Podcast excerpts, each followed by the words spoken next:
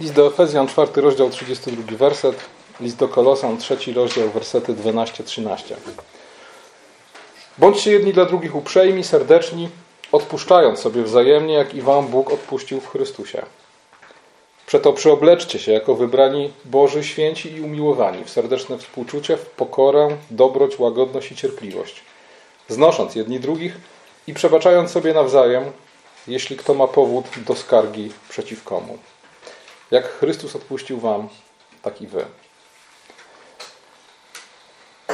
Ostatnio mówiłem o wyznawaniu grzechów sobie nawzajem. Dzisiaj powiem o drugiej stronie tego samego medalu, a więc o przebaczaniu sobie nawzajem. Nie wiem jak wy, ale ja bardzo lubię radiowej trójce plebiscyt Srebrne Usta, który od wielu, wielu lat się e, pojawia. E, w tym plebiscycie były już takie naprawdę legendarne powiedzenia, które potem przeszły do języka wręcz potocznego.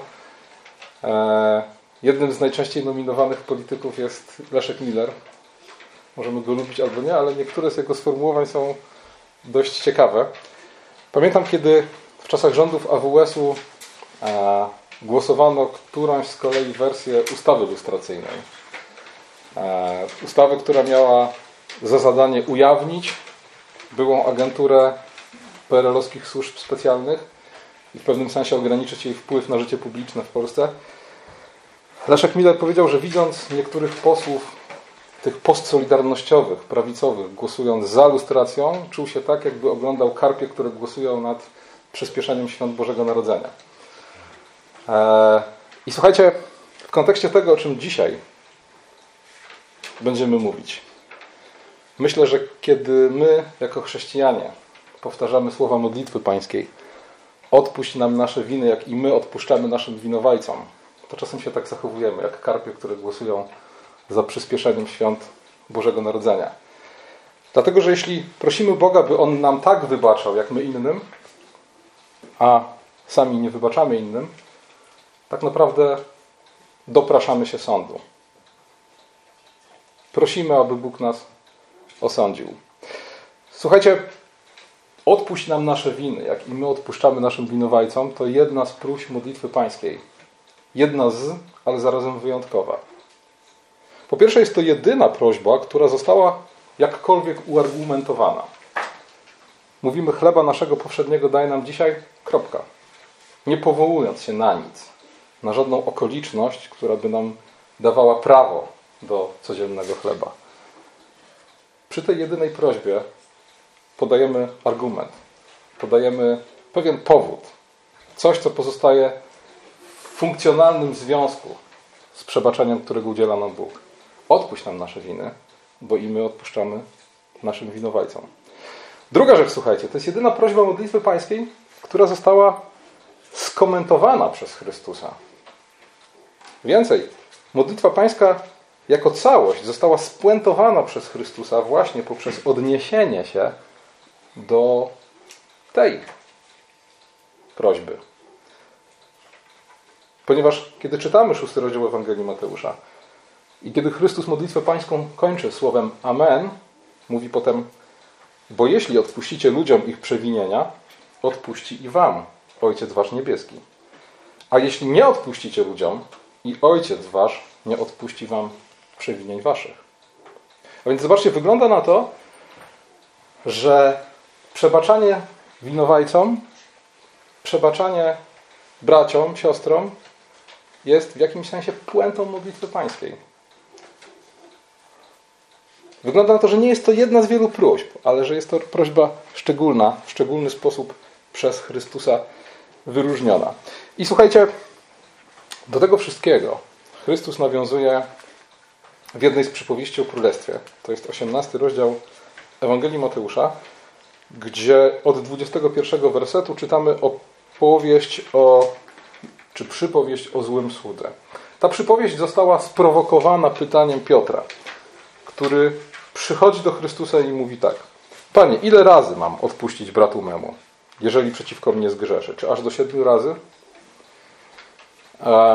Skąd się wzięło 7 razy? No raz, że 7 to taka liczba symboliczna, 7 oznacza pełnię, a dwa, Piotr w pewnym sensie podbił stawkę, e, podbił poprzeczkę ustawioną przez faryzeuszy. Ponieważ większość rabinów twierdziła, że trzy razy należy przebaczać swoim braciom. Piotr chciał być trochę bardziej sprawiedliwy i pyta, czy aż siedem razy. No co Chrystus odpowiada, nie powiadam ci do siedmiu razy, lecz do siedemdziesięciu siedmiu razy. Krótko mówiąc, zawsze. Zawsze, ilekroć twój brat zgrzeszy i prosi o przebaczenie, powinieneś mu przebaczyć. Ilustruje Chrystus tą prawdę bardzo ciekawą przypowieścią. Mówi, że Królestwo Niebios podobne jest do pewnego króla. Ten król chciał zrobić obrachunek ze swoimi sługami. I kiedy ten obrachunek, kiedy dokonywał tego obrachunku, kiedy liczył co ile kto mu jest winien, okazało się, że jeden ze sług winien jest 10 tysięcy talentów. 10 tysięcy talentów to jest kwota absolutnie niewyobrażalna. A jeżeli pamiętacie przypowieści o talentach, już 10 talentów, które otrzymał jeden ze sług, było kwotą niewyobrażalną, wielokrotnością tego, co jakikolwiek człowiek był w stanie swoją pracą zarobić. 10 tysięcy talentów to jest kwota e, absolutnie niewyobrażalna. I co się dzieje? Nie miał z czego oddać. Wtedy, zgodnie z obowiązującym prawem, tak, a więc zgodnie z, ze sprawiedliwymi zasadami społecznymi, Pan kazał go sprzedać wraz z żoną i dziećmi i wszystkim, co miał, aby dług został spłacony. Wtedy sługa padł przed nim, złożył mu pokłon i rzekł: Panie, okaż mi cierpliwość, a oddam ci wszystko. Sługa nie kwestionuje tego, że jest winien pieniądze. Sługa nie dyskutuje, tak? nie wnosi jakiejś mądrej odpowiedzi na pozew, tylko mówi: Panie, wiem, uznaję, ale proszę cię o litość. Okaż mi cierpliwość, a oddam wszystko. Co robi wtedy król? Król idzie dalej niż prośba sługi. Król nie mówi: OK, okazuję cierpliwość, będę czekał. Czytamy, że Pan ulitował się nad owym sługą, uwolnił go i dług mu darował. A więc mamy dłużnika, który jest świadom swojej sytuacji, który jedyne o co prosi to cierpliwość, i mamy króla, który mówi: Daruję ci cały dług. Co się dzieje dalej? Ten uwolniony sługa wychodzi, spotyka jednego ze swoich współsług, a więc sługę tego samego króla, który był mu winien 100 denarów. Te dwa długi oczywiście nie pozostają wobec siebie w żadnej relacji. Tak? 100 denarów a 10 tysięcy talentów. Absolutnie nieporównywalne kwoty. Pochwyciwszy, dusił go, mówiąc: Oddaj coś winien. Wtedy współsługa jego, padłszy na kolana, prosił go, mówiąc: Okaż mi cierpliwość, a oddam ci wszystko. Znowu podobna sytuacja. Jest dłużnik, dłużnik uznaje swój dług jedyne o co prosi to cierpliwość. On jednak nie chciał, lecz odszedł i wtrącił go do więzienia, dopóki nie odda długu. A współsłudzy jego, widząc to, co zaszło, zasmucili się bardzo i poszedłszy opowiedzieli Panu swemu wszystko, co się stało. Wtedy przywołał go Pan jego i rzekł mu, sługo zły, wszystek tamten dług darowałem Ci, boś mnie prosił. Czy i Ty nie powinieneś był zlitować się nad współsługą swoim, jak i ja zlitowałem się nad Tobą?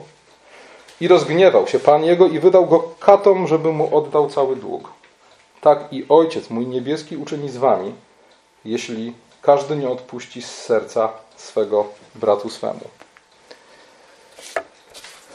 Konkluzja. Nie ma przebaczenia dla tych, którzy nie są gotowi przebaczać innym. Istnieje nierozerwalna więź pomiędzy przebaczeniem grzechu, którego doświadczamy w naszej relacji z Bogiem, i przebaczeniem, którego udzielamy tym, którzy wobec nas zawinili. Pytanie: czy to oznacza, że przebaczenie, które otrzymujemy od Boga, jest zapłatą, czy ono jest. Czy my kupujemy sobie przebaczenie grzechów, przebaczając innym ich winy przeciwko nam? Oczywiście, że nie. Co więcej, słuchajcie, okazałoby się wtedy, że kupujemy sobie przebaczenie tanio, tak? Że za 100 denarów kupujemy sobie zwolnienie z długu wynoszącego 10 tysięcy talentów. To tak nie działa. Zwróćmy uwagę na proporcje. Przebaczenie grzechów jest darem Bożej łaski, ale I tak naprawdę o to chodzi w przypowieści o złym słudze. Jeśli usłyszawszy dobrą nowinę o przebaczeniu grzechów, które Bóg oferuje nam w Chrystusie, nie jesteś gotów przebaczyć innym. Nie widzisz tej proporcji. Nie widzisz tego, że Bóg przebacza tobie, czy zwalnia cię z długu wynoszącego 10 tysięcy talentów. A ty masz jedynie odpuścić 100 denarów. Jeśli tego nie widzisz, jeśli z tym nic nie robisz, to tak naprawdę są dwie możliwości. Albo nie masz nic wspólnego z Chrystusem, tak naprawdę. Tak naprawdę nie doświadczyłeś przebaczenia grzechów. Tak naprawdę nie należysz do Niego. Nie jesteś częścią królestwa, które jest podobne do króla, o którym mówi Chrystus. Albo należąc do Chrystusa, niewiele póki co zrozumiałeś z tego, co On dla Ciebie zrobił. A to oznacza, że czeka Cię długa i najprawdopodobniej bardzo bolesna droga do dojrzałości w tym zakresie. Bo jeśli masz być częścią tego królestwa, podobnego do króla opisanego przez Chrystusa w przypowieści o złym słudze, to Twój sposób myślenia musi być zgodny z prawem i kulturą tego królestwa. Jeśli dzisiaj nie jest, Bóg doprowadzi Cię do tego punktu, ale prawdopodobnie będzie to droga bardzo bolesna. Bez przebaczenia nie ma przebaczenia. To jest jasny komunikat, który wysyła nam Chrystus. Jeśli my nie przebaczamy sobie nawzajem, nie możemy liczyć na przebaczenie, które, którego, które obiecuje nam Bóg. Jeśli On przebaczył nam nasze grzechy, a my nie przebaczamy sobie nawzajem, w bolesny sposób nauczy nas tego, co to znaczy przebaczać. Ale słuchajcie, to jeszcze nie koniec. Bez przebaczenia nie ma sprawiedliwości, pokoju i radości.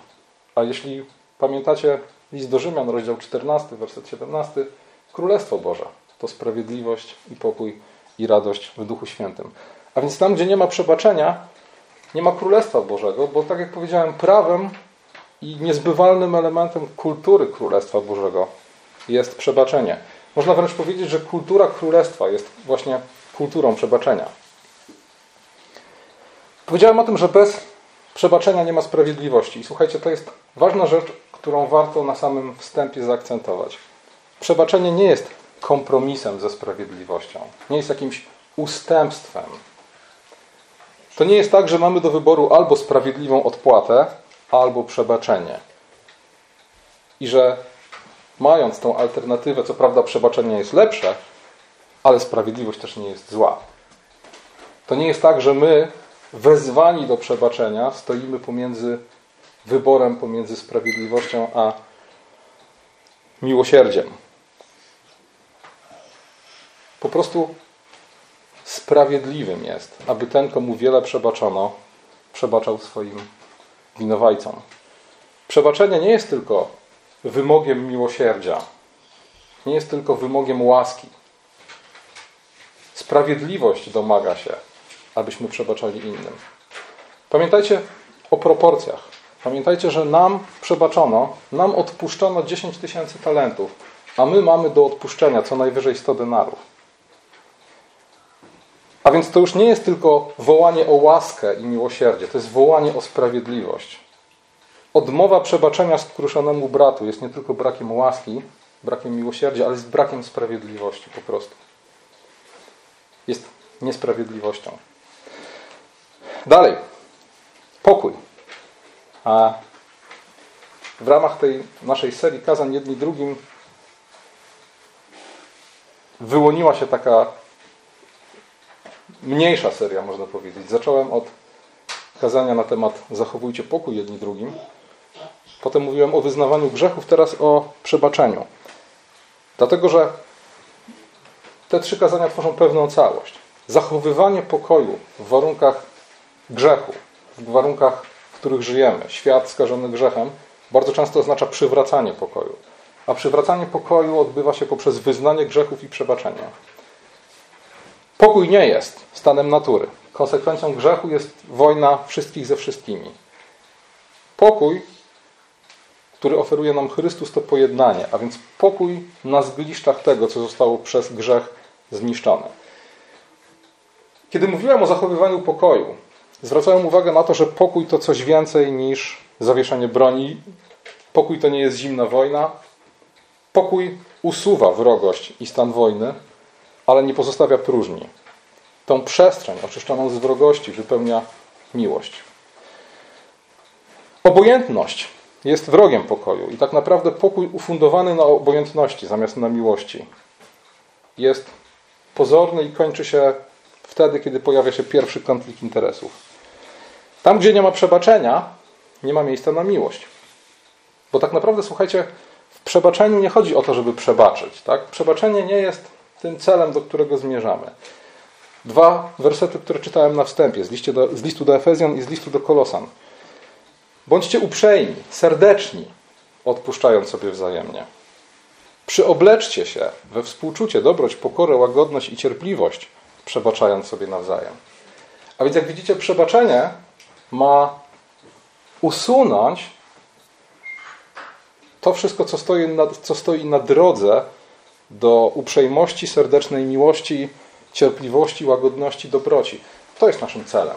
Naszym celem jest, aby relacje pomiędzy nami wypełnione były pokojem i miłością. Przebaczenie jest otwarciem tej bramy. Jest pierwszym krokiem na tej drodze. Wobec tego przebaczenie tak naprawdę dopiero usuwa przeszkody. I kiedy te przeszkody zostaną usunięte, przestrzeń, która się pojawia, powinna być wypełniona serdecznością, uprzejmością, współczuciem, ponieważ one rodzą i utrwalają prawdziwy pokój. I wreszcie radość. Słuchajcie, nie może być prawdziwej radości w sercu, które chowa urazę. E, wielu konserwatywnych myślicieli zwraca uwagę na to, że czasy, w których żyjemy, są, nawet nie wiem, czyje to jest określenie, czasami wielkiej dziecinady. Kultura, w której żyjemy, jest kulturą zdziecinniałą. Jednym z przejawów tego jest to, że z jednej strony lekceważymy krzywdy, które wyrządzamy innym. Bardzo łatwo znajdujemy sobie poręczne wytłumaczenia dla wszelkich krzywd, które wyrządzamy innym. Z drugiej strony mamy tendencję do wyolbrzymienia krzywd, które doznajemy. Cytowałem już to, ale słuchajcie, myśl jest genialna, więc zacytuję jeszcze raz z jednego z artykułów Richa Bledsoe. Resentyment, czyli poczucie urazy i żalu na wspomnienie rzeczywistych lub rzekomych krzywd, stał się zasadą kontrolującą naszą psychikę. Staliśmy się kolekcjonerami krzywd.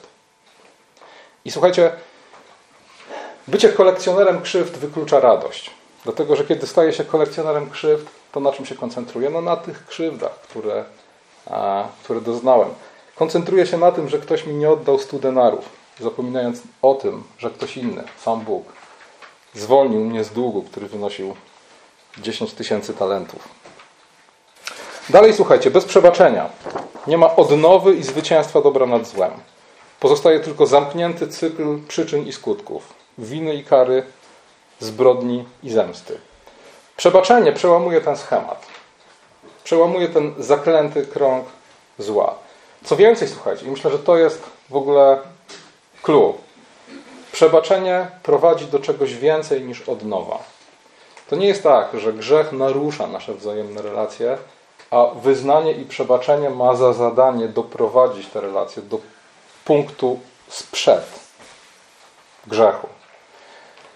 W Bożej opatrzności grzech, przebaczenie, wyznanie, przebaczenie są drogą ku lepszemu. A więc tu nie chodzi o naprawienie tego, co zostało zepsute, ale o to, żeby w miejsce tego, co zepsute, zbudować coś lepsze. I słuchajcie, tutaj takim przykładem jest nawrócenie Piotra. Piotr był uczniem Chrystusa, zanim przeciwko Chrystusowi zgrzeszył i otrzymał przebaczenie, prawda? Ale o ile lepszym, o ile wierniejszym, o ile bardziej oddanym uczniem Chrystusa był po niż przed. Tu widzimy, że Chrystus, przyjmując Jego wyznanie grzechów, przebaczając Mu, nie, nie, nie przyprowadził Go z powrotem do miejsca, w którym byli wcześniej, tylko poprowadził Go do zupełnie nowego miejsca. I słuchajcie, tak naprawdę tak powinno być. Tak to działa. Bóg w swojej opatrzności chce, aby relacja z bratem, która została naruszona przez grzech i naprawiona przez wyznanie i przebaczenie, być może początkowo trudniejsza emocjonalnie, dawała nadzieję na duchowy wzrost i dojrzewanie tej relacji. Dlatego, oczywiście, grzech nie jest rzeczą dobrą nigdy, ale z drugiej strony, grzech nie powinien pozbawiać nas nadziei. Grzech, który popełniłem przeciwko bratu, albo grzech, który brat popełnił przeciwko mnie, nie powinien pozbawiać mnie nadziei na normalne relacje. Powinienem raczej widzieć w tym szansę na to, aby właśnie przez wyznanie i przebaczenie, przez oczyszczenie, nawet przy emocjonalnych trudnościach, ta więź przyjęła nowy, lepszy duchowy wymiar. Słuchajcie, jaka jest droga do przebaczenia, bo my wiemy, wiemy to wszyscy z autopsji, że przebaczenie nie jest rzeczą łatwą. I słuchajcie, warto zwrócić uwagę na jedną rzecz. Drogą do przebaczenia pomiędzy ludźmi, tak jak drogą do przebaczenia pomiędzy Bogiem a człowiekiem jest Chrystus, pośrednictwo Chrystusa. Pamiętajcie, wiem, że powtarzam to po raz kolejny, ale pamiętajcie, że tak jak nie ma relacji, nie ma pokoju pomiędzy Bogiem a człowiekiem, jeśli pomiędzy Bogiem a człowiekiem nie stoi Chrystus. Tak samo nie ma też relacji pomiędzy człowiekiem a człowiekiem, jeżeli pomiędzy nimi nie stoi Chrystus. Jeśli na mojego brata nie patrzę jako na brata w Chrystusie, jeśli patrząc na niego nie widzę po drodze tej soczewki, którą jest Chrystus, w której skupia się to, co Chrystus zrobił dla mnie, to, co Chrystus zrobił dla niego. Wtedy nie zapominam o tym, że On jest tak samo jak ja, skruszonym, zgubionym grzesznikiem, który odnalazł życie dzięki Chrystusowi. Wtedy nie zapominam o tym, że sam potrzebuję przebaczenia grzechów, zarówno od Boga, jak i od ludzi, i sam powinienem przebaczenie oferować innym. Słuchajcie, wracając do tej przypowieści o złym słudze, tak naprawdę drogą do przebaczenia jest umieszczenie mojej relacji z moim współsługą w kontekście mojej relacji z królem. Problemem tego złego współsługi było to, że on widział te dwie sprawy osobno. Zupełnie osobno. Czym innym dla niego był dług, który miał wobec króla, i tę sprawę udało mu się załatwić, nawet lepiej niż się spodziewał, ale zupełnie czym innym dla niego był dług, który miał wobec niego jeden z jego współsług. To jest problem. Gdyby zły sługa chciał zobaczyć te dwie rzeczy razem, sprawy wyglądałyby zupełnie inaczej. I oczywiście, słuchajcie, nie chcę przez to powiedzieć, że przebaczenie jest łatwe. Tak, że to wystarczy sobie przeczytać trzy razy przypowieść o złym słudze, poustawiać w głowie i od tej pory nigdy nie będziemy mieli problemu z przebaczeniem. Wręcz odwrotnie. Co więcej, słuchajcie, człowiek, który mówi sobie, nie jest mi łatwo przebaczyć, często jest na dobrej drodze, w przeciwieństwie do człowieka, który udaje, że przebacza. Na pewno słyszeliście o Davidzie Livingstonie, jeden z wielkich misjonarzy, pierwszy e, taki znany misjonarz tego wielkiego wieku misji w Afryce. E, w pewnym momencie swojej służby, nie znam dokładnie sytuacji, ale wiem, że był narażony na różnego rodzaju oszczerstwa pod jego adresem, różnego rodzaju taką dziwną kampanię przeciwko niemu. I po latach do jednego ze swoich przyjaciół pisze tak: Często myślę, że przebaczyłem, ponieważ mam nadzieję na przebaczenie, ale wspomnienie tego oszczerstwa ale na wspomnienie tego oszczerstwa gotuje się we mnie, chociaż nienawidzę o tym myśleć. I chwilę później w tym samym liście prosi swojego przyjaciela, módl się o to, aby dany mi był Duch Chrystusowy. A więc, aby mógł spojrzeć na całą tę sytuację właśnie z perspektywy Chrystusowej. E, słuchajcie, Livingston przyznaje się wprost, mam problem z tym, tak? Ale dlaczego jest na dobrej drodze? Dlatego, że po pierwsze jest dla niego bezdyskusyjne, że przebaczyć powinien. I że być w duchu Chrystusowym oznacza przebaczyć. Druga rzecz, e, on przyznając się do swoich emocji, do tego, że trudno jest sobie z nimi poradzić, widzi, że również w tym zakresie jego jedyny ratunek jest w Chrystusie. I słuchajcie, ten moment, w którym Livingston się znalazł, to jest trudny moment. To jest moment, który przypomina nam o tym, że przebaczenie jest rzeczą niełatwą, ale to jest moment, który niesie nadzieję ponieważ człowiek świadom tej trudności, z którą się zmaga, zwraca się ku Chrystusowi. Gorzej jest, kiedy hoduję urazę w sercu, odmawiam swoim braciom tego, co im się ode mnie należy. To, o czym czytaliśmy na początku. Serdeczności, cierpliwości, łagodności, dobroci, współczucia i oszukuję swoje sumienie, przyjmując postawę obojętności wobec tych, którym jestem winien braterstwo i tłumacząc sobie w ten sposób, że no, nie jestem mu wrogiem przecież. Kolejna rzecz. Prawda. Podstawą pojednania jest prawda, a wyzna wyznanie grzechów jest podstawą przebaczenia. Słuchajcie, często jest tak, że ci, których Blecą nazywa kolekcjonerami krzywd, są osobami, które oczekują od innych przeprosin. Niestety często domagają się do tego, aby wszyscy inni domyślili się o co chodzi. I tak naprawdę, słuchajcie, w tej biblijnej strukturze wyjścia z kryzysu poprzez wyznanie grzechów i przebaczenie, ważne jest to, abyśmy zawsze stąpali na gruncie prawdy. I kiedy ktoś zgrzeszy przeciwko mnie, mam tak naprawdę tylko dwa wyjścia. Jeśli chcę pozostać w tym duchu Chrystusowym. Pierwsze to uznać sprawę za drobiazg, a więc uznać sprawę za coś, co nie wymaga wyjaśnienia, co nie wymaga ode mnie, abym mojego brata napomniał i wezwał do przeprosin, do wyznania grzechu. Wtedy mogę mu przebaczyć o niczym nie wspominając. Wtedy mogę mu przebaczyć, traktując to jako potknięcie, drobiazg. Nigdy nie muszę do tego wracać. Pod jednym warunkiem, że potrafię. Że rzeczywiście potrafię to zrobić. Że rzeczywiście potrafię wybaczyć, nie wracając do tego. Traktując to rzeczywiście jako potknięcie, omyłkę, niedoskonałość. Jeśli tego nie potrafię zrobić, mojemu winowajcy powinienem dać szansę. Powinienem go napomnieć, wezwać go do tego, aby nawrócił się z grzechu, który przeciwko mnie popełnił.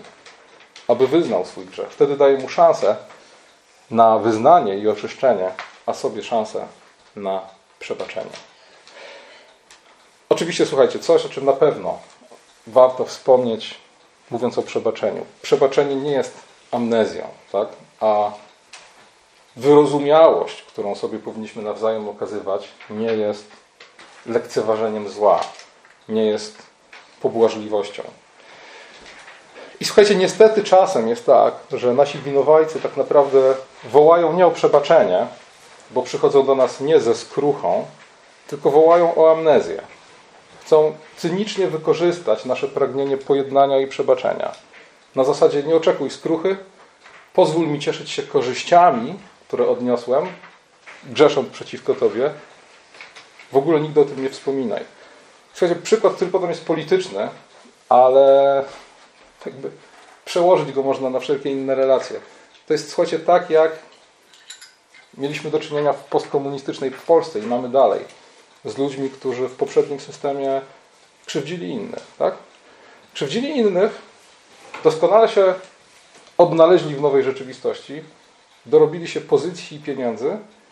Czy oni dzisiaj pragną przebaczenia w biblijnym sensie? Nie, oni pragną amnezji. Oni mówią, pozwól dalej nam cieszyć się pieniędzmi, które wtedy nakradliśmy, pozycją, którą zdobyliśmy dzięki temu, że służyliśmy reżimowi i nigdy więcej nie wspominaj o tym, co działo się przed 1989 rokiem.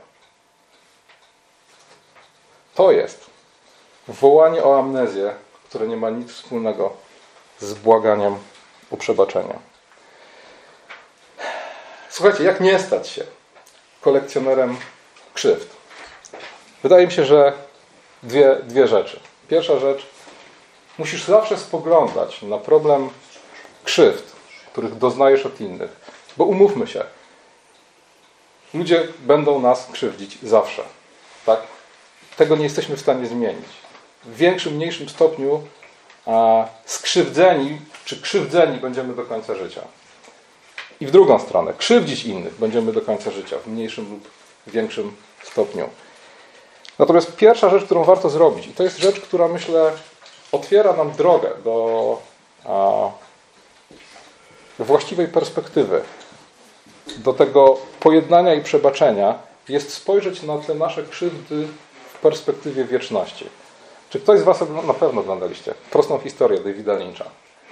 E, To jest historia właśnie o tym, jak ostatecznie udało się spojrzeć z perspektywy śmierci na wzajemny rachunek krzywd. Film jest fantastyczny i być może można się z niego więcej nauczyć o przebaczeniu niż z niejednego kazania na ten temat. Spojrzeć z perspektywy wieczności, z perspektywy śmierci, z perspektywy nieba na rachunek wzajemnych krzywd. I druga rzecz. Lloyd Jones w swojej książce Duchowa depresja pyta. Pozwolimy sobie wydzwonić.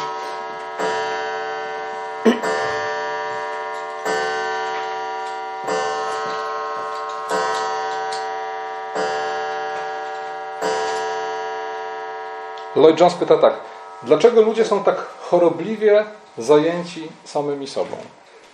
I odpowiada, dlatego że w niedostatecznym stopniu są zajęci Nim, a więc Bogiem.